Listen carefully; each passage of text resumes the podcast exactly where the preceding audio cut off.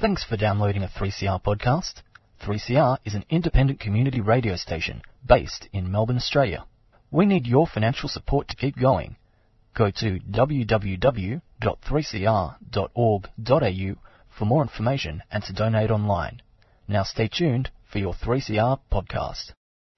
And it's coming up to four o'clock, and it's my last program, Tuesday Home Time for 2019. So today we'll be looking at the Julian Assange meeting at the State Library last week, gene ethics with Bob Phelps, a wrap up of the year in the Pacific with Nick Maclellan, anti-nuclear activists and activisms in Turkey and plans for the government to build nuclear power plants there. Also, Haiti Part 3 with Sasha Gillis Lakakis and, of course, Mr. Kevin Healy. So let's hear it for Kevin for the last of 2019 for Tuesday Home Time.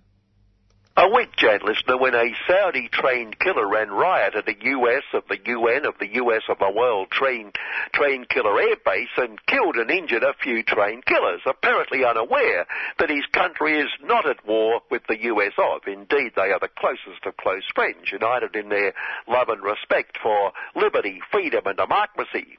So we can assume, like after 9-11 when the perpetrators were also Saudis, that the US will now be forced to invade evil Iraq and evil Afghanistan and have to liberate those countries all over again, despite the roaring success of that liberation. Although in fairness, the first invasion was so successful that it hasn't actually ended, so they'll just have to hype up the ongoing invasion. The Clown Prince sent his apologies to Donald, so that should take care of any Saudi responsibility. Sadly, irresponsibility. One notions that appalling Hun Sen, who came under attack from big Supremo Scuttlebeam Lashson, the Minister for Caring Business Class Relations Christian Portable Profits, Finance Profits Minister Matthias Rotten-Tudor et al., which means for maybe the first time ever, she must have done something good, to paraphrase the sound of music under attack for voting against the Smash the Evil Unions bill, she ratted on a word they charged, and that lot would be so distressed that anyone could rat on their word, prompting that appalling to counter in a usual articulate way, people can trust me more than they can trust the government. Which forces us to think about that. Tough one, but yeah, possibly that appalling by a short half head.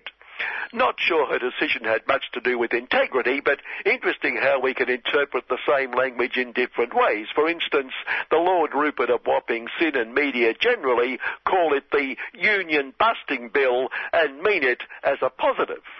A shattered scuttle then said, seriously, direct quote, the defeat of the Smash Evil Union's union busting bill meant, and talk about injustice, bankers face tougher penalties than union thugs. Oh no, how can bankers facing 23 million charges of money laundering including child pornography face tougher penalties than an evil union thug demanding a workplace be made safe? And likely using foul language, the language of thugs. No integrity legislation needed for the sophisticated bankers. They utilised nothing more criminal than a pen.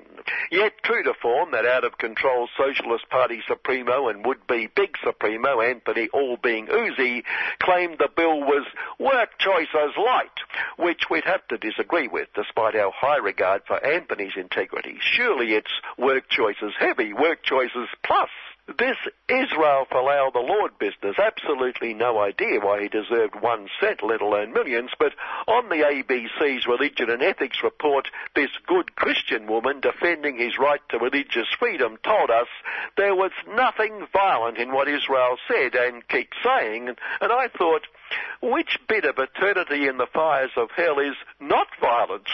I had very unchristian thoughts of violence an hour or so later watching the news report on former trained killer Jackie Lumpen sentencing no proper papers, queue jumping illegal boat people to death.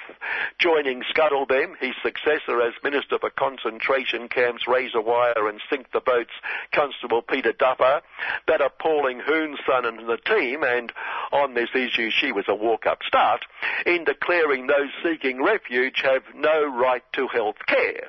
Then the report crossed immediately to scuttle them and a couple of his mob, and Anthony Albanese, Penny Left Wing, and a couple of other socialist fighters for the working class having a great time together around a Chrissy tree, exchanging presents and wishing each other a happy and holy, laughing their heads off, great mates, expressing goodwill and all that, immediately after condemning people fleeing persecution to even more persecution, many of them fleeing True Blue Aussies' invasion of their countries carried out by deep-thinking trained killers like Jackie Lumpen.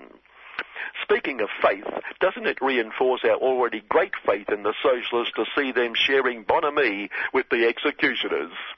But in fairness, Scuttlebem's true love thy neighbour, dear baby Jesus humanity shone when asked about a true blue Aussie citizen it is claimed is being mistreated in a Chinese prison. Look, we always have to stand up for our citizens and we have to be true to who we are as a people. Beautiful sentiment, Scuttlebem. I, I missed who you were talking about. I assume it's Julian Assange. Except, of course, when it would be wrong to stand up right to be true to who we are. We must strike a proper balance between our very, very close friend, the US of, and evil, evil China. Uh, but, but, but, but it's our biggest trading partner. And let me say in that context, and only in that context, it's good China. But let's move on to the really important thing in life, or things in life. In that critical battle, we also care about the annual telly ratings. C9 has knocked off 7 for the top spot. And the They Must All Be Brain Dead award of the week to all those viewers who did 9 a favour, for the winner put its success down to those intellectually challenging cultural icons, Married at First Sight, Ninja Warrior, and Lego Masters. We've got to worry. Although it probably helps explain in microcosm our election results, turning the anaesthetised brain dead loose with a pencil in their hands. The beneficiary, Scuttlebem, slash the inefficient public sector, knowing, for instance, education is about what the caring business class needs at any given time. Indeed, many causes that contribute nothing to being a better, more flexible, more agreeable worker, which do nothing more than provide knowledge and useless information like history or literature or the arts or language, unless that's needed for a particular job. And for goodness sake, they might resort to working class history, for instance, heaven forbid, should be banned. In the That'll Make Us Feel Safe department, they plan to have these paramilitary trained killers wearing all the accoutrements of trained killing patrol the airport carrying, quote, short barrel MK-18 rifles, which apparently can kill heaps of people in milliseconds, and the reason they assure us is to assure us, to make us feel safe and secure. One ungrateful punter interviewed on the telly report I saw said, How's this for ingratitude? Paramilitaries running around with high powered weapons pointing at her would make her feel more insecure and afraid. Some people. Now, the week that was mathematics poser of the week. When does 3 equal 10 and 10 equal 3? And the answer? Yeah, it's easy. You would have got it. When supermarket giant Kills Value makes a promise. Like an extra 10 cents on milk would go straight to the farmer. And in fact, the farmer received a fabulous and super generous 3 cents from Kills Value. Generous because it could have been 2 or 1 or even naught. When sprung by the regulator, Kills Value explained the discrepancy, well, assumed discrepancy, as the regulator misinterpreting its promise. The regulator Kills Value explained, thought mistakenly when we said the whole 10 cents would go to the farmer, we meant the whole 10 cents would go to the farmer. Hard to see how the regulator could have made such a huge mistake. And two in one. Our maths poser also provided a lesson in grammar. Also on maths, making a killing out of death, this mob called Invocare. Real name, otherwise you wouldn't know what I'm talking about, and please don't say I never do. It, that's, that's hurts, that's, that's insensitive, but Invocare is all sensitivity. It runs all these funeral brands, including White Lady, and the ads tell us how sensitive and caring they are, and Simplicity, which they promote as bargain basement stuff, but consumer watchdog Choice has dared attack them by, for adding a $352 late fee to its bill when it sends the bill out, when choice, uh, which choice someone understated as unnecessary. Well, the undertaker undertook to explain, it makes collecting a late fee simplicity itself. And Invocare made a small 40 mil profit in the first half of the year, and we can understand how. In the real world, where profit is the meaning of life, the Aussie Capitalist Review every fortnight does a reader survey on news items over the fortnight. Incidentally, the other week it asked whether during the catastrophic bushfires it was or wasn't the time to talk climate change. And unlike Scuttle them, 64% of readers said, yes, we need to talk about climate change, showing these aren't your average highly intelligent Lord Rupert of Wapping Sin reader. Anyway, this week they said the stock exchange index was up 19% to 6700 and the big question, do you think it will reach 7,000 by the end of the year? But they omitted the most important option. All they offered was yes, no, don't know. What happened to don't care? I know the Americans have a bit of trouble with the English language, as Henry Higgins sang, or what passed as Rex Harrison singing. In America, they haven't used it in years. And some Republican Polly proved the point this week, attempting to, to defend his big Supremo. The president did nothing wrong. He slaughtered the language. And they can't prove it. Which of course literally means they can't prove he did nothing wrong. So perhaps he made their case for them. Thus finally, if he's a lawyer and someone said, this grammatical idiot's gonna, gonna defend you, I think I'd plead guilty and throw myself at the mercy of. Good afternoon until February. Mr. Kevin Healy. A meeting was held last Wednesday at the Victorian State Library Theaterette. What follows is a segment of the proceedings with the title What is Happening to Journalism and Julian Assange. Kristinn Hrafnsson spent two decades of his working life as a journalist in Iceland and was named Icelandic Journalist of the Year three times in 2004, 7 and 2010 by Iceland's National Union of Journalists, who is the only journalist to ever receive this award three times. In his reporting on the collapse of Iceland's Kaupthing bank, he used documents from WikiLeaks. In 2010, he established Sunshine Press Productions in Iceland together with Julian Assange before taking over from Assange as editor-in-chief of WikiLeaks in September 2018. Hrafnsson served as the platform's spokesperson for six years. Good evening, Melbourne. Uh, so happy to be in the city. Uh, so happy to see the, you turn out here tonight. Uh, I can see that you are concerned, as I am, about the fate of Julian Assange. I am uh, particularly happy to uh, be here in the last sort of uh, the three city tour that I am doing here on this visit. I was in Sydney, Canberra, and now in Melbourne. It is a, an important place. This is the, after all, it's the, the birthplace of WikiLeaks. This is where it all started. Where the journey began in much happier times. And in those happier times, uh, back in the days when, uh, when things were easier, when Julie and I could sit and, and talk freely about uh, the past, uh, he told me stories about what had uh, inspired here in the city. And some of these stories came back to me today, driving through this uh, beautiful city stories of uh, uh, him putting up uh, the first free internet service provider in the city, him assisting the police in eradicating a, a, pedophile ring successfully. Now, this is the person I knew in the days, a person that uh, hasn't changed in his heart. This is what uh, I learned about him when we discussed about discussed internet freedom and information freedom.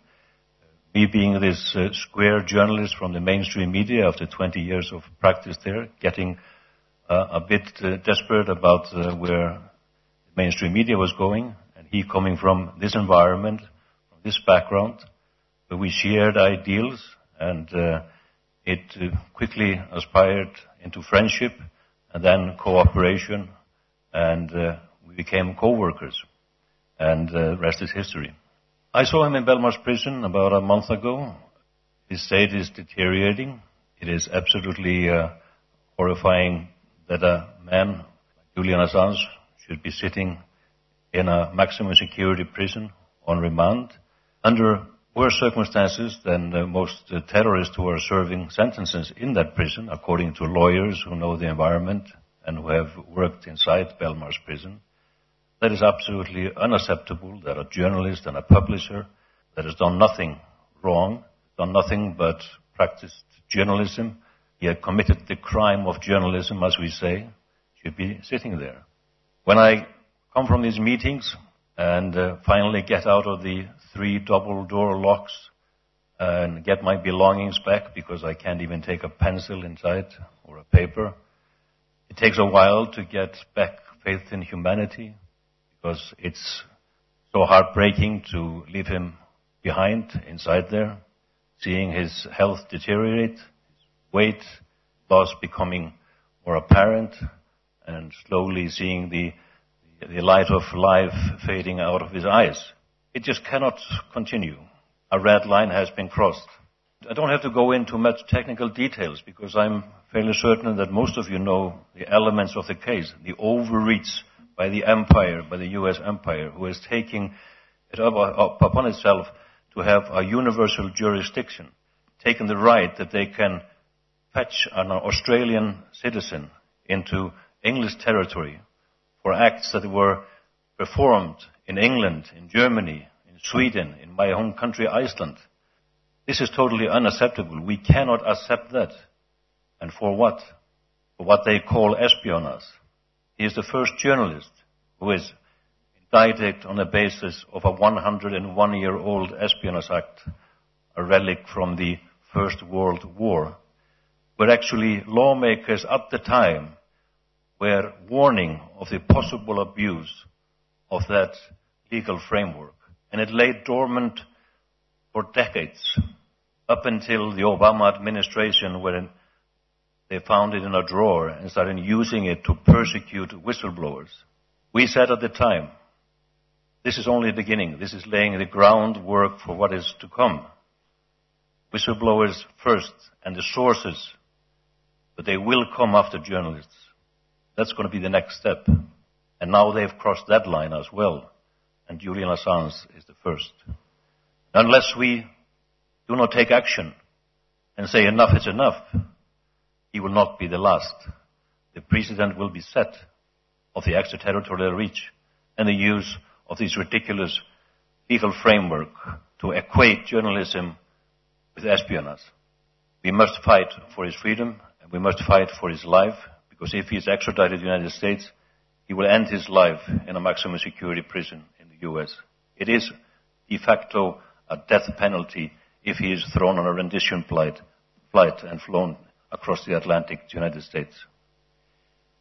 Now, on my travel here uh, in the last few days, I have sensed that there is support, there is growing support for Julian Assange.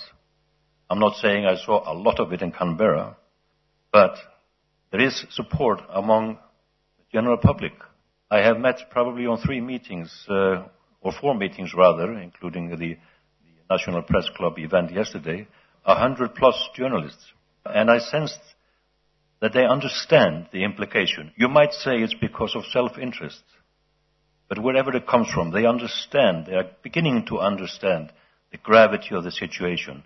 And it might be possibly because of what happened in June this summer, as you mentioned, the raids on journalists, unprecedented here on the offices of ABC and in the home where they went through the private belongings of a journalist.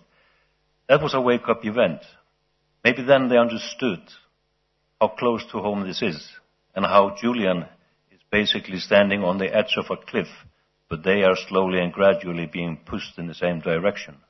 They will go off the cliff if Julian goes off. So it's their case. This movement that has been brought forward, of course, is uh, uh, partly to thank the good work of many individuals. And some of you are here tonight, and I really want to thank you for your work. It doesn't often take, numbers to change history. I often reflect back to the, the Dreyfus case. Uh, about 1895, I think the uh, officer Dreyfus in France was brought before a court sentenced to life imprisonment on the basis of treason, of espionage. And if you reflect back to that history, it is a, an amazing similarity. And everybody in France knows of this case, and the people outside France as well, because it's a symbolic case that, of, a, of a travesty of justice that should never be forgotten. Dreyfus was dragged in front of a secret court. Sounds familiar? They planted evidence, smeared his name, and in the end, he was sentenced to life imprisonment and sent to Devil's Island off the coast of Latin America to serve the rest of his remaining life. One commentator at the time, he described the atmosphere in Paris and in France as such that uh, the only regret the general public had about the Dreyfus case that the death penalty had just recently been abolished for violations of that nature such hatred was against Dreyfus. There was nobody in the beginning who stood up to defend his name, except one person, his brother, who just didn't want to see this happening, who, who recognized the injustice, and of course wanted to save his brother's life. So he started campaigning, one man. And little by little, he made progress. He got the intellectuals on board. They started campaigning and writing. And of course, we all know the the famous front page letter by Emile Zola, J'accuse, which he had to, had to pay a, a, a, price for. He was actually sentenced for defamation, had to flee the country to London, of all places, spent two years there. And the momentum grew because people are good people when they see and get the evidence. When they are presented with the evidence and somebody cares and raises the alarm. And within 10 years, he was back in France. His reputation reinstated. He was cleaned of all charges, offered back into the military, and served in the First World War. It took 10 years, going from absolute zero, from death, to restored life. So even though times are dark, you should never give up. Crowd of one man in the street holding a sign, a group of individuals fighting. It's not the numbers, it's the principle. And I sense the numbers are growing. More and more people are aware that this is unacceptable and we must fight it. We need to use the momentum. We need to convince the journalists to write the truth about what's going on in this country and elsewhere. And we need the journalists and the public to put a pressure on the politicians in this country. Absolutely done nothing to help Julian Assange. That is unacceptable that an Australian citizen should be abandoned by his own government. And you should all tell the, the politicians that it's unacceptable. But we should not give up. There's a fight ahead, and we don't have much time. There's a hearing on the extradition on, on February 25th. But that's not the end of it. There will be appeals.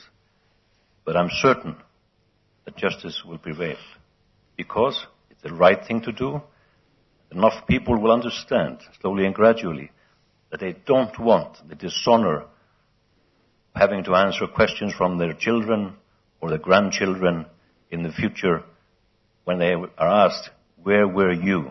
Did you stay silent? Did you do nothing? Or did you help Julian Assange?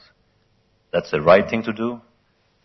I hope that you will assist me and all others in raising the alarm and get him out of this place that he's in. Thank you. And that's our Icelandic journalist, Kristinn Hrafnsson, who's the editor in chief of WikiLeaks since 2018. And we all need to do our bit. Look online for support for Julian Assange, and I'm sure you'll find plenty of spaces there for you. And on this last program for Tuesday home time, I'm speaking with journalist, researcher, and author Nick Maclellan. Do you call active Pacific diplomacy? What do you mean by that? Well, I think it's really important to recognise that Pacific Island countries, Pacific Island governments, community organisations, trade unions and others are very active addressing the global challenges that we all face. You know, you read a lot of the media coverage about the Pacific in Australia and it's noted by a number of factors. Firstly, it's often about China. It's not about the Pacific Islands. It's about the fear of China in some circles in Australia, and that's played out into the Pacific. And Pacific Islanders are, are portrayed as weak and vulnerable and open to exploitation, therefore a security threat to Australia. So most of the discussion is about China and Australia, not about the Pacific Islands. And that really covers up the fact that, that Pacific Island governments and communities are actively engaging with the very questions we are. Most of the challenges facing the Pacific nowadays are global challenges, and they're ones that Australians are grappling with as well. The obvious challenge is climate change. Often the media presents climate change as a Pacific issue, but at a time that large parts of New South Wales are on fire, um, we have to recognise that this is a challenge that faces Australia just as much as our Pacific Island neighbours. Similarly, China, Australian governments, companies, trade unions and others are grappling with how to engage with a rapidly growing economic industrialised power like China. What are the economic, security, cultural implications of all of that? Uh, it's not rocket science that we're struggling with that. Um, similarly, Pacific Island neighbours are similarly grappling with China the pandemic of violence against women. It's often presented, you know, oh, these violent societies in the Pacific. Yet I live not far from where a, a young woman was attacked on the Merri Creek Trail just a few days ago. There's uh, a woman dies in Australia every week from uh, family-related violence. This is a global issue once again. So I think the framing of the Pacific as this weak, vulnerable, isolated region is really deceptive. And we've seen that because Pacific governments have been very active politically, diplomatically, and you only have to look this week in Madrid where, as members of the Alliance of Small Island States, Pacific governments are quite forthright, um, lobbying against positions taken by major powers like the United States, like Australia and others, that really threaten their existence. 2019's been a year for issues of self-determination. We've had New Caledonia, just recent vote in Bougainville, West Papua, the people there are determined to get their vote on the referendum for self-determination. How do you see those progressing during 2019? It's been a significant year for the debate. One feature of uh, the debate about self-determination is it's a pretty sensitive topic for some Pacific governments, and that's hamstrung regional organisations like the Pacific Islands Forum, like the uh, Melanesian Spearhead Group, which unites um, four countries and the FLNKS independence movement. Within the forum, for example, which unites Australia, New Zealand and 16 island countries, uh, a number of the larger countries, Australia, New Zealand, Papua New Guinea, Fiji, are very reluctant to take up the issue of self-determination in West Papua, for example. They uh, see this as part of sovereign Indonesian territory, while they're happy to discuss human rights they've always blocked the forum from addressing the question of the right to self-determination, which is one of the principal rights in the UN Human Rights Charter, in the, all of the major political charters on economic, social, cultural rights, on civil and political rights. The right to self-determination is a core human right, but um, there's a reluctance to debate it, that these countries may one day move towards not only greater autonomy, sovereign and political independence. But the reality of the situation won't go away. And so we've seen in New Caledonia, country just 1800 kilometres off the coast of Queensland, a major movement for independence, particularly with the indigenous Kanak population, but also with supporters from other communities. A referendum was held in November 2018. Opinion polling was suggesting that the uh, independence movement might get 25, 30% of the, the support. In fact, they got 43% not a victory, obviously, but certainly close enough to 50 to uh, inspire the movement to, to keep going.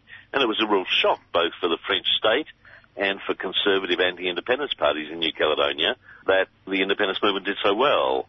Um, in elections in May this year, May 2019, the independence movement picked up another seat in Congress. So there is uh, now 26 seats in favour of independence, 28 against. So it's a, you know, it's a really interesting balance within the Congress of New Caledonia, their local parliament. Now another referendum has been announced under the framework agreement known as the Nouméa Accord to hold a second referendum on independence in September 2020, 6th of September 2020. So this debate about New Caledonia will continue um, as the uh, campaign, once again, for independence ramps up throughout uh, the coming year. Bougainville, as people will have seen from the papers, has just completed a referendum. The counting is uh, underway today, and so we'll know probably by the end of the week um, whether Bougainvillians, uh, more than 200,000 Bougainvillians who've gone to the polls, have voted either for greater autonomy within Papua New Guinea or, once again, for full and sovereign independence. This vote is not binding, however. It goes to the um, negotiations between the autonomous Bougainville government and uh, the PNG government, and ultimately has to be decided by the Parliament of PNG. So it's going to be some time before there's a, a decision but the, the polls suggest that um, a majority, um, some say a substantial majority, of Bougainvilleans will vote yes in favour of full independence, and that's going to throw a, a challenge out both to Port Moresby and to Canberra, because Australia has been very wary about the creation of new and independent states in our region. The other Melanesian country on the boil, obviously, is West Papua you know, over the last year, we've seen significant human rights violations once again by the Indonesian forces. After an incident where Indonesian road workers were attacked in December uh, 2018 and a number killed by guerrillas, there was a massive crackdown by the Indonesian armed forces in West Papua. Thousands, tens of thousands of people fled from Nduga Regency, which is a district in uh, central uh, West Papua, there were a number of people died in the bush from lack of food, lack of shelter, and Indonesia's military cracked down on that regency, that district, for, for quite a period early in 2019. Then there was incidents in the middle of the year where West Papuan students studying elsewhere in uh, Indonesia, in Surabaya and other places, came under attack, both with racist jibes, but also with a physical assault by right-wing extremist militias within Indonesia. And there were student protests around the country, and that then spurred action within West Papua. And in Jayapura, the capital, in Wamena, a major town in the highlands, there were protests, riots, violence, uh, deaths. So Indonesia sort of claims that the, the independence movement in West Papua is, is uh, on the decline, but that's clearly not the case. And West Papuans have followed with interest uh, developments in New Caledonia, in Bougainville, uh, they say obviously that if the province of Papua New Guinea can break away and become a new and independent nation, why can't uh, West Papua, as provinces of Indonesia, break away to become an independent nation? So there's a lot of cross-fertilization in these struggles. I think it's going to be very much on the regional agenda in 2020 and in years to come. You're saying there's been a lot of violence and blood spilled during 2019 in West Papua, but surely, Nick, this has been going on for decades. I can remember years and years ago they were talking about West Papua as the, the forgotten East Timor long before East Timor got independence, and they, everyone talked about the violence there, but they didn't, or very seldom mentioned West Papua. And of course, the other issue is the resources that there are in West Papua. They used to call it one of the richest real estate areas in the world. Indonesia's not going to give that up lightly. No, indeed, and there, there's um, indeed mining interests and resource interests in all of the self-determination struggles that I've mentioned. Yes. Um, New Caledonia, as we've talked about on the program before, has about 25% of the world's nickel. It's an enormous strategic resource. The whole Bougainville conflict uh, has involved debate about the giant gold and copper mine at Panguna. Indeed, that mine was shut down in 1988, 1989, at the start of the, what became the Bougainville War, where up to 20,000 people died during a nearly decade-long conflict. Uh, Freeport mine in the Grasberg Mountains of West Papua, as you say, is a huge resource. Indeed, uh, the, the contracts between the Suharto regime uh, that came to power in the the coup of 1965, the massacre of some say up to a million people uh, who supported the Indonesian Communist Party, the first international contract for foreign investment signed by the New Order Suharto regime was with Freeport McMoran, uh, who run the mine uh, up in the Grasberg Mountains. You're absolutely right. The debate about resources and who controls those resources is a central element of these struggles. And one of the interesting features is there's a lot more players now. So we've seen in Bougainville and in New Caledonia that China is expanding its interest for natural resources globally and through things like the Belt and Road Initiative is looking to invest in uh, resources and mining. Historically, uh, Melanesian countries had a lot of connection with Asian powers like Taiwan, Japan and others, Korea, for fishing and for forestry. There are a lot of Malaysian logging companies historically in Solomon Islands, in Papua New Guinea and so on. But now the People's Republic of China is very active in this terrain. And uh, one of the things that's driving Australian paranoia about the region is the perception that China, rather than Western mining companies, might step in to um, uh, get involved in these resource projects. Just uh, this week, there's been discussion that the Brazilian company Vale is uh, uh, looking to sell its nickel smelter in New Caledonia, one of three nickel smelters in the country. And uh, there's talk that who, has got deep enough pockets to buy a, a multi-billion dollar smelter, and the obvious answer is China. But that'll cause, you know, a, a level of anxiety for the French government and for the Australian government uh, to have the Chinese involved so openly in uh, resource uh, management and resource exploitation in neighbouring island countries. Can we just look back a little to the other small nation states in the Pacific? How did they achieve their independence, or ones who haven't yet in- achieved their independence? The Pacific came late to the decolonisation struggle in the 20th century. You know, there were waves of uh, of countries moving towards political independence in uh, Africa, particularly during the 1950s, as British, French, Portuguese colonialism collapsed.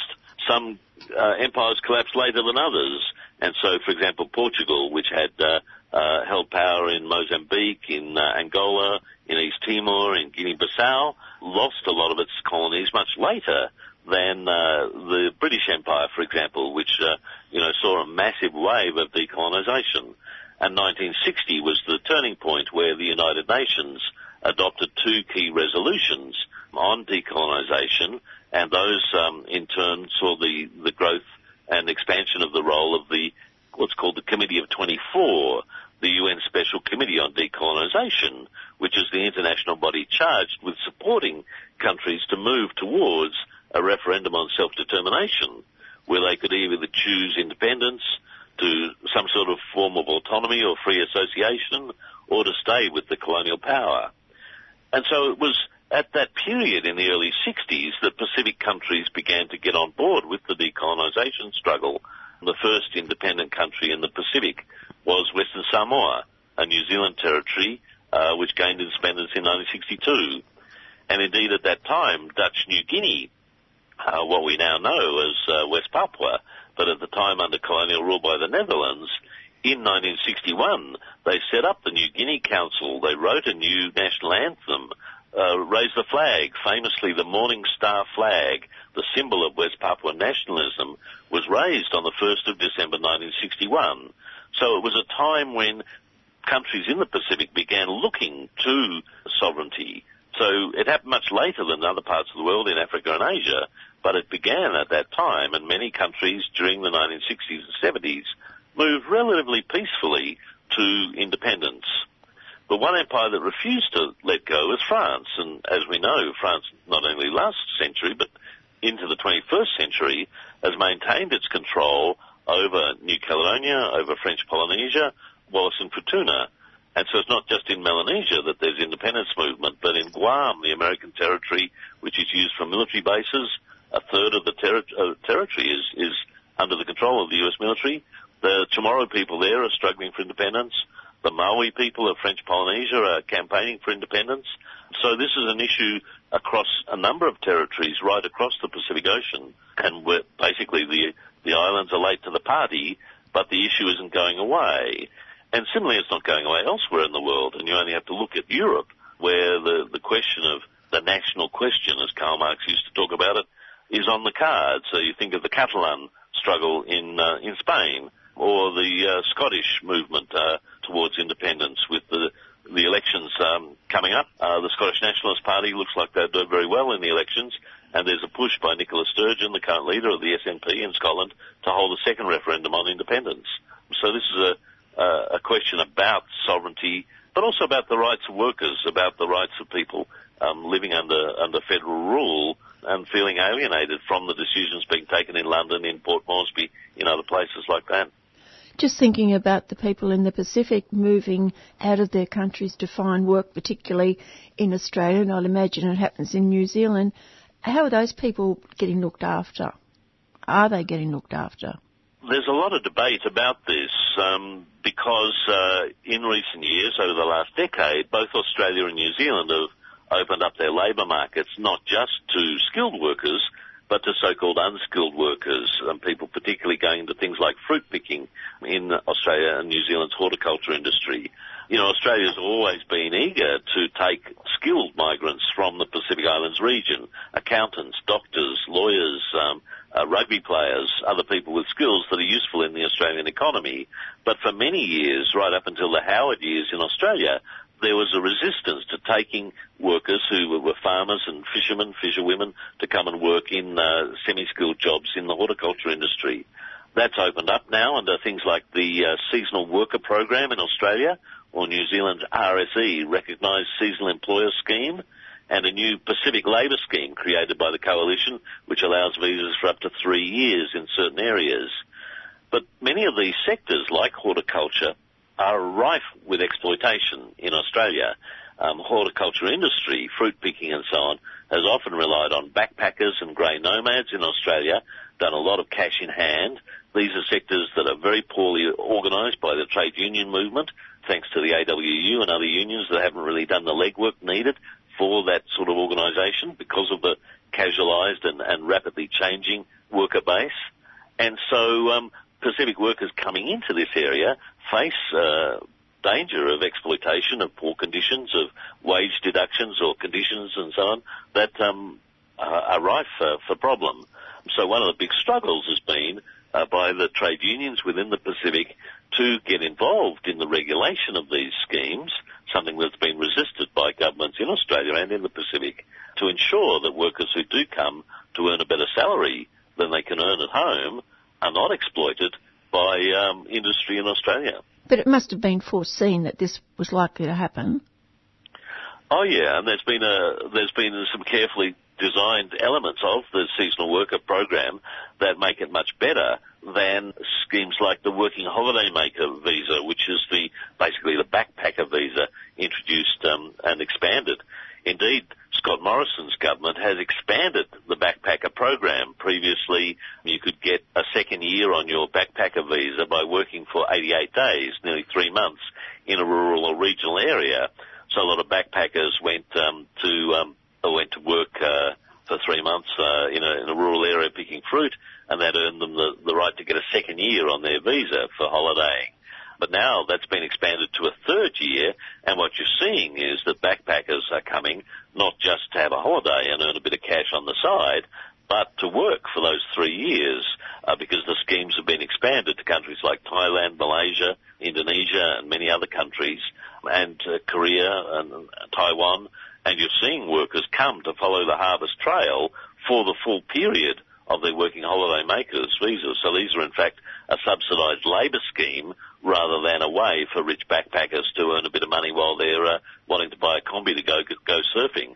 That's caused enormous problems with massive exploitation and wage theft from backpackers in the horticulture sector, just as we see in the hospitality sector, where a lot of cafes and restaurants are, are, are using uh, workers uh, with little concern for their rights, for their wages, and that's extending to franchises and so it's been Domino's Pizzas, the Grill'd Hamburger Group, and many others that are involved in the exploitation of overseas workers. And the fundamental problem, be they from the Pacific or from other parts of the world, is that seasonal workers don't have the rights of citizenship. Their fellow workers alongside Australians, they have the same right to good wages, good conditions, protection from sexual harassment and so on. But as non-citizens on a visa, they can often be threatened by their employer who'll report them to the immigration department if they stand up and resist exploitation, if they stand up to form a union or to work alongside their Australian colleagues to get pay rises and things like that. So it's a really important struggle for the Australian labour movement not to see foreigners as taking their jobs, but to work alongside foreigners who are here on temporary visas. Because this is now a structural part of the Australian economy and Pacific workers are, are part of this. There's more than uh, 1.2 million, some say up to 1.8 million if you count New Zealanders, 1.8 million people on temporary work visas in Australia, ranging from skilled worker visas to backpacker holidaymakers to seasonal workers and so on. That's a structural part of the Australian economy and it's not going away. Trade unions here, uh, trade union, trade unionists, workers need to be thinking about how they work alongside the temporary workers, non-citizen workers, who are now a structural part of the Australian economy. And if you go back more than a hundred years ago, you have what happened to the, the islanders in off the coast of Queensland, and that was what became known as blackbirding. Pacific countries are very aware about Australia's history in, in relation to this.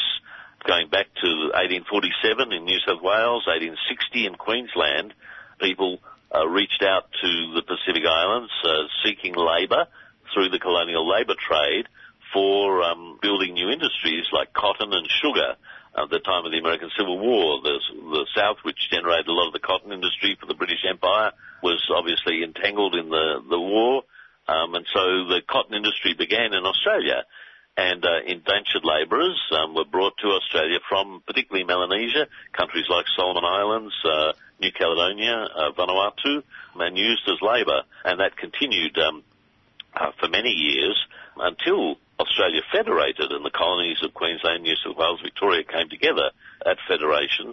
One of the first pieces of legislation of the new federation was the Pacific Islanders Labourers Act, and that saw the expulsion of uh, the people who at that time were dubbed Kanakas, these Pacific Island indentured labourers who'd been working in the sugar fields in, in the cotton plantations in Australia.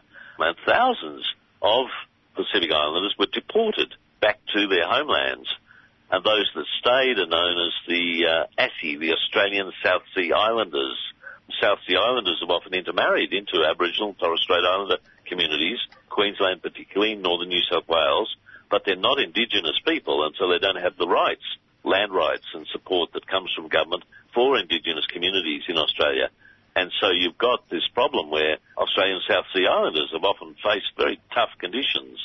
Uh, there's a wonderful new resource called Hard Work, which is a bibliography produced by Professor Clive Moore in Queensland that has a lot of information about the Australian South Sea Islander community. And they're organising today to claim their rights.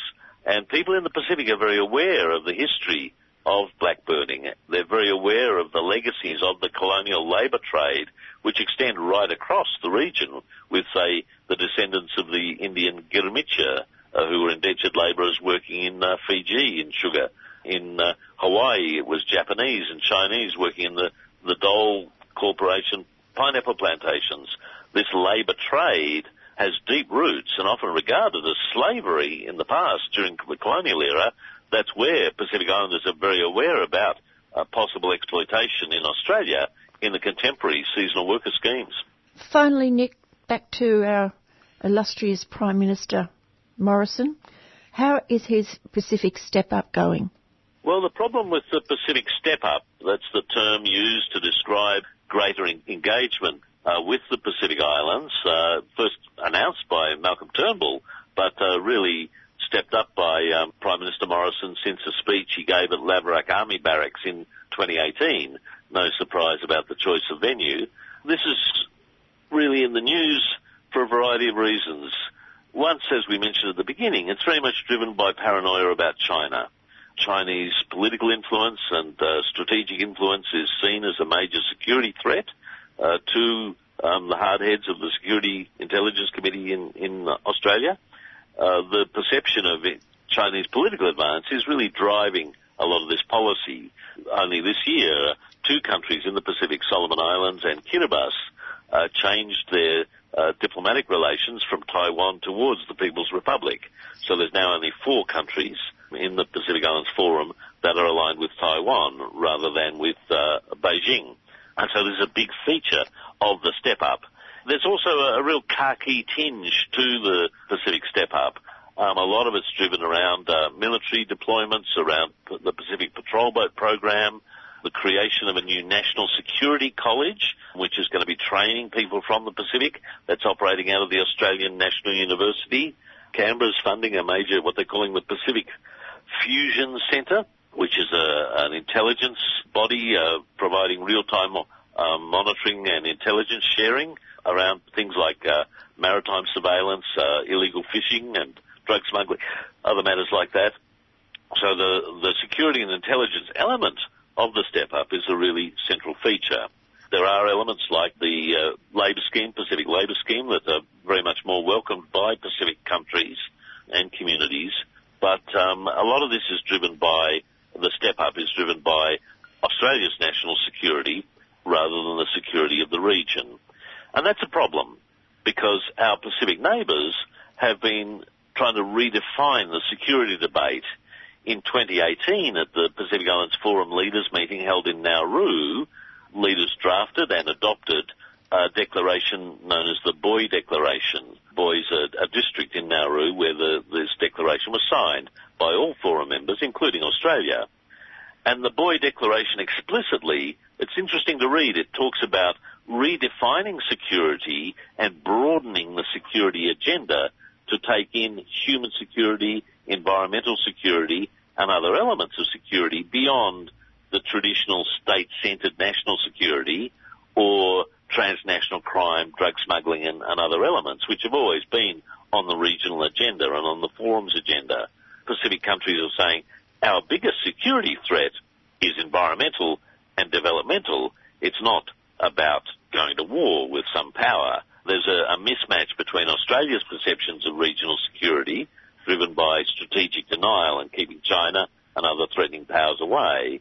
Rather, it's about human security.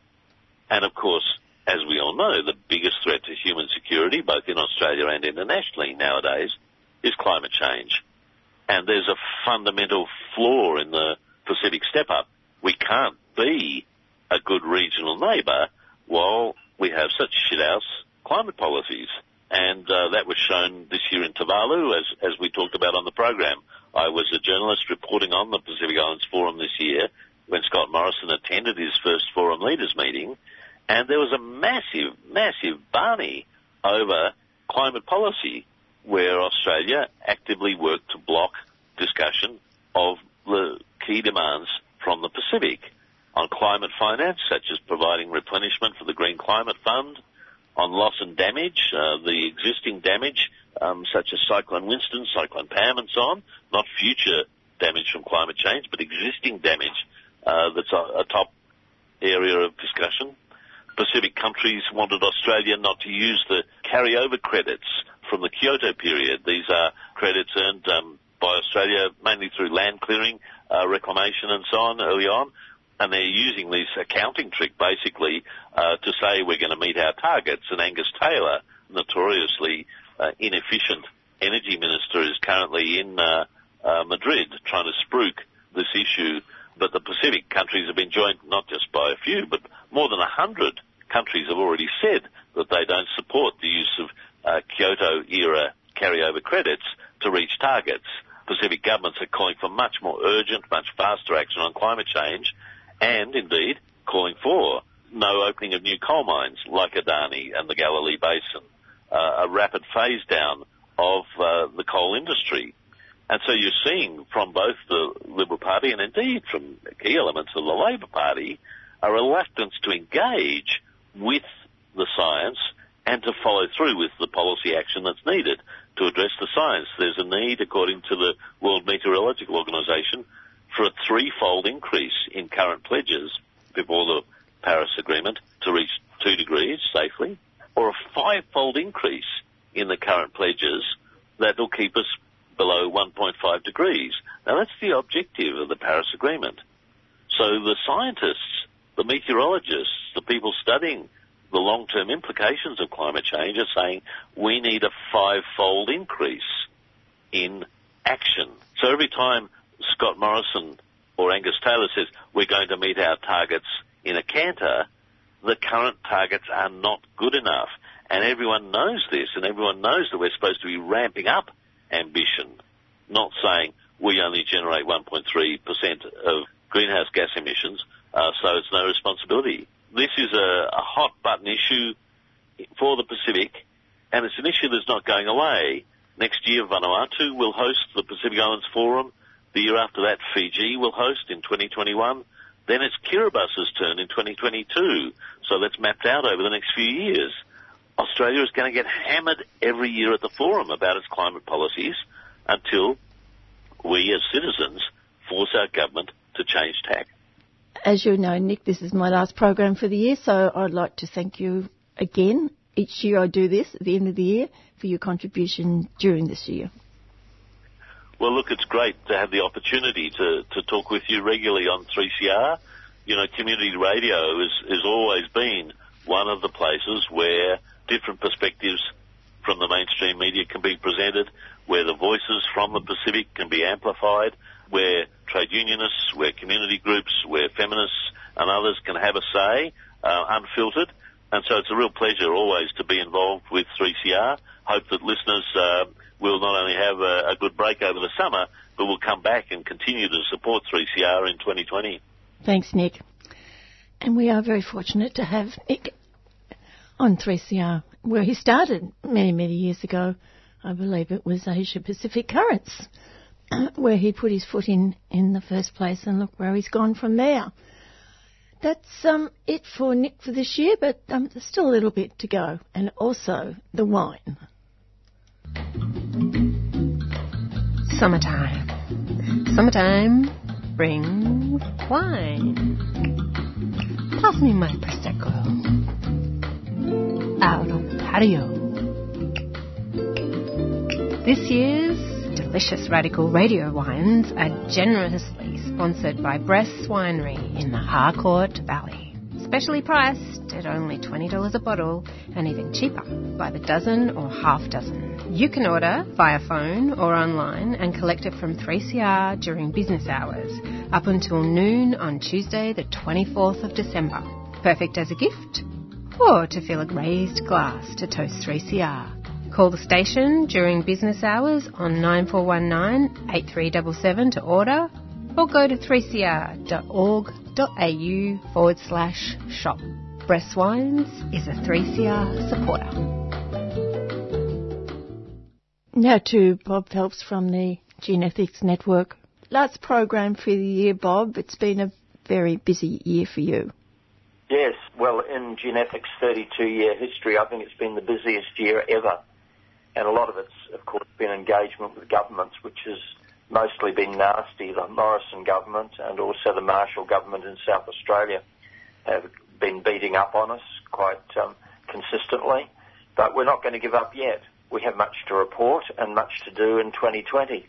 We'll just stay with South Australia for a moment. What's what's your problem there? Government introduced regulations last month to lift the GM moratorium in South Australia, and they did that without reference to the Parliament to their credit, um, the crossbench, the, the party and the crossbench, the South Australia Best members of Parliament, two MPs who are still Nick Xenophon team, rebadged, uh, they voted against the regulations when they came up before the, the upper house, and so that was overturned. But the very next morning, this is last week, uh, the South Australian government introduced a bill to um, do the same thing. That is to leave Kangaroo Island, which is GM free, and getting substantial premiums for its GM free products, to leave them with their GM free ban, but to lift the ban at the rest of the state on the basis that farmers are saying, oh, we need the choice to spray more Roundup over our crops, become more efficient and profitable, and all the other various arguments that they put. The vote's on today, in which the South Australian Parliament will have to decide whether or not the, rest of South Australia stays GM free or not. And we're um, working very hard with the Labor Party and with the SA Best MPs to show them that there are fantastic opportunities, not only demonstrated by Kangaroo Island, but also the fact that South Australia this year extended its ban on GM crops until 2029, that uh, in the right management, their food industry and their farmers can benefit greatly from not having genetically manipulated crops or other organisms uh, in the state, and that would continue till 2025. I'd imagine they're trying to get it through before the, the break. Well, they are. In fact, uh, the, the, Parliament finished last week, but they're having a special sitting just to deal with the um, the bill to lift the moratorium. So it's going to be very interesting. Shows, I think, how hard CropLife International has been pushing on the government, how hard the National Farmers Federation has been pushing, and also within the state, the grain growers and a number of other organisations. But canola is only 2% of South Australian agriculture now. The benefits would be vanishingly small, but as far as they're concerned, it's a matter of principle. They want the whole of Australia, with the exception of Tasmania, to have said, yes, we love GM crops and we're going to grow them, despite the fact that all that's available is Roundup tolerant canola and cotton, which is not grown in South Australia, of course, only in southern Queensland and northern New South Wales. Well, they seem to in Australia have done a pretty good job of beating the the farming areas into submission, haven't they? Well, yes, and of course um, it's the European model. That great book, uh, Bruce Pascoe's book, Dark Emu, recounts that in fact Indigenous Australians for thousands of years been sustainably harvesting uh, not only the bush tucker but also doing cropping, uh, animal management, and really managing this continent in a sustainable way for all those thousands of years for a very substantial population of indigenous people. Of course, Europeans came, disrupted those systems, applied European technology methods, brought the hard-hooved um, cows and sheep onto the very fragile landscapes, and really have mismanaged Australia very, very badly over the last couple of hundred years. We now need to re-examine those systems that were in place before and to develop some new ones that are going to see Australia being able to feed, house and clothe its population into the future.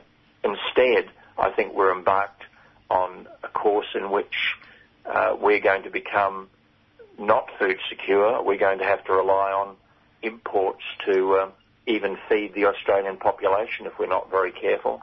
So this vision is taking us really down the wrong path. $100 billion is just um, a fantasy in the sky, and we need to get real about the, um, the systems that we need to put in place here, particularly the organic, biodynamic, and other uh, soil nurturing systems and water retaining systems, like we, the regenerative systems that are now written about and are gradually being rolled out with a lot of resistance from agribusiness and from government. Those are the systems that we should be investing our future in. Where are they being rolled out, Bob? In little places around the world. I just yesterday saw the preview of a film called The Biggest Little Farm. It's uh, an American documentary about a couple of uh, dreamers, really, who went on to land in Southern California, which was in drought, which was as hard as a rock, was producing nothing and on a couple of hundred acres over the past uh, nine years have created a little paradise by working in harmony with nature, by uh, understanding that uh, farms are an ecosystem as well and they need to have within them the diversity that will allow them to withstand severe drought, which Southern California has had uh, for years. But you've got this little green patch of verdant farm in a very funny film, The Biggest Little Farm, which I'd recommend everybody go and see. Uh, it opens on the 16th of January around Australia, and really it's um, great entertainment. I think uh, it's family viewing. Take the kids along. It's just a wonderful film, life affirming.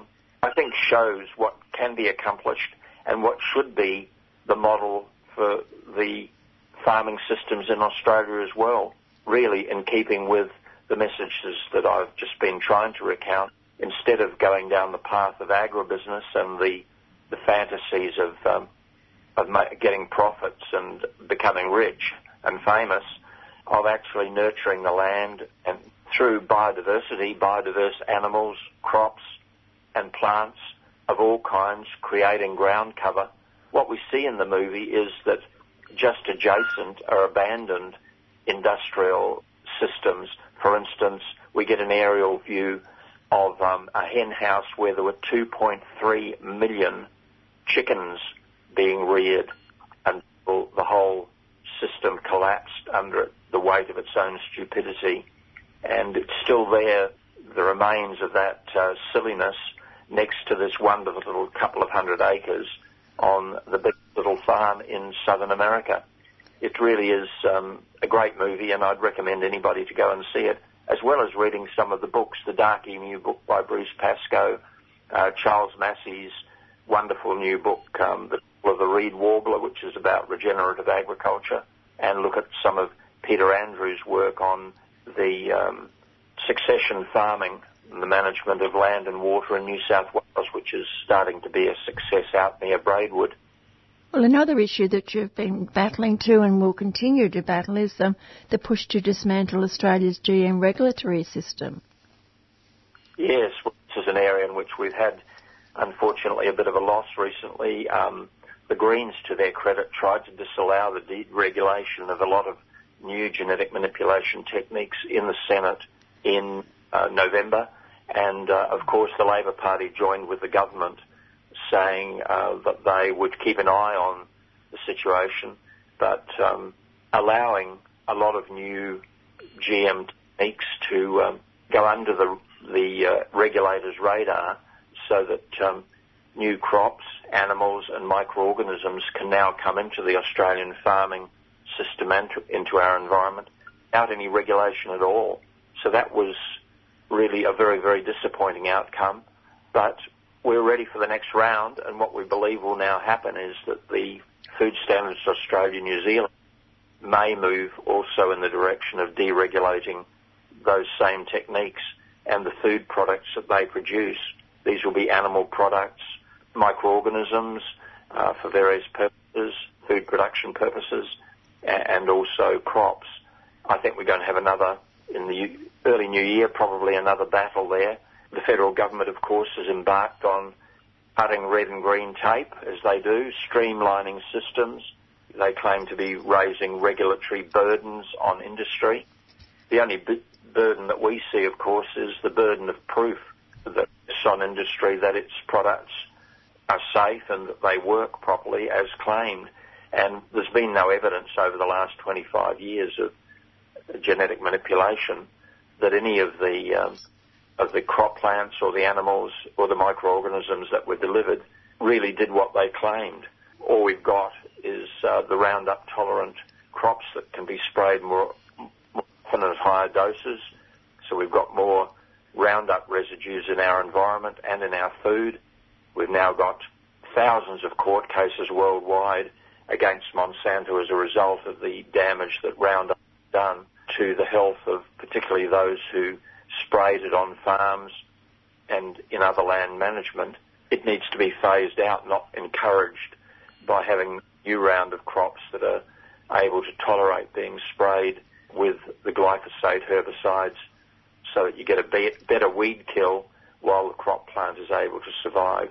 It's an insane approach to agriculture and that's why something like the biggest little farm uh, could serve as a model for uh, the way that farming could go here in the future in Australia.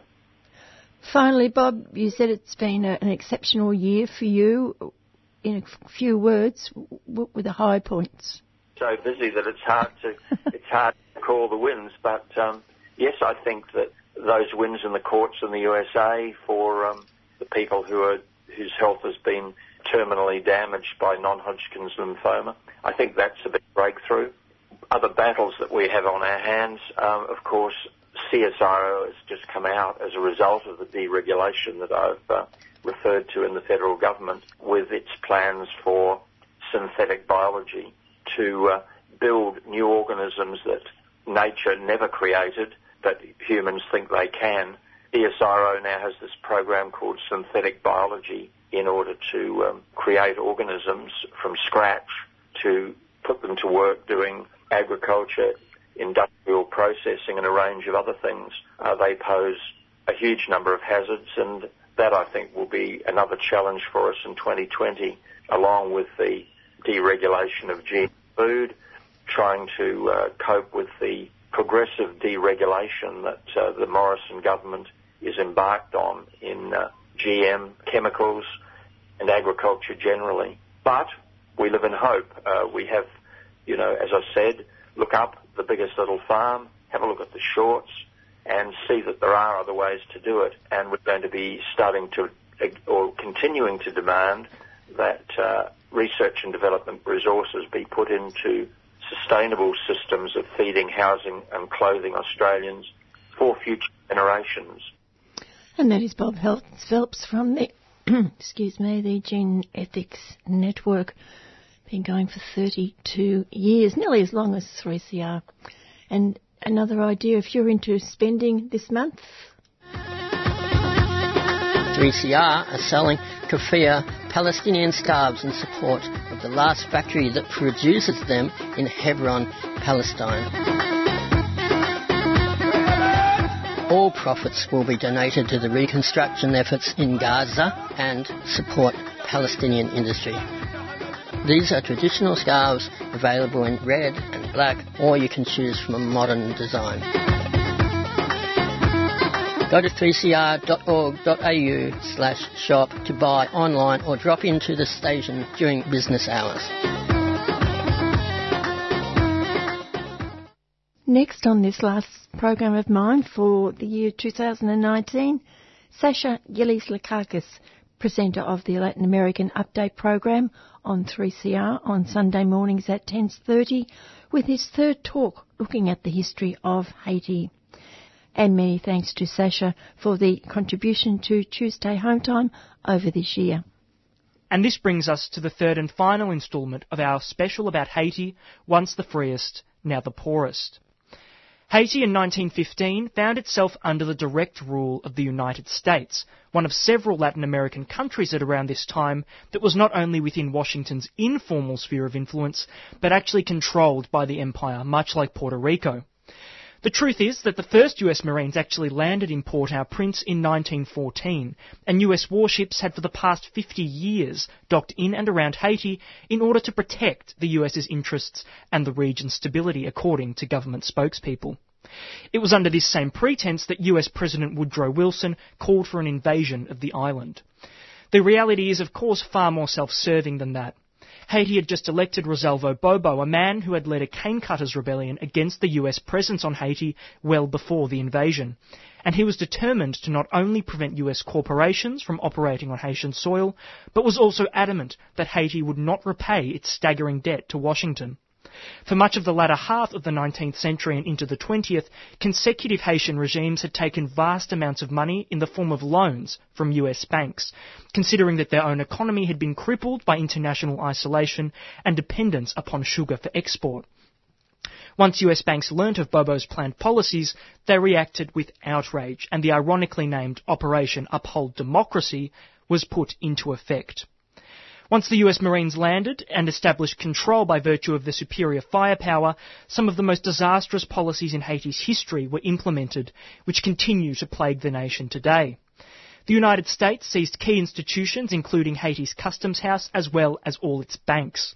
Under Washington's yoke, Haiti's banks were forced to allocate 40% of their total income to the so-called reparations payments to France and the US, now, these reparations payments worked in the way so as which the colonial subject was forced to pay the colonizer through blackmail and bullying. This all but froze Haiti's development for the next 19 years, condemning the island to poverty, and a de facto US dictatorship ruled with an iron fist until 1934.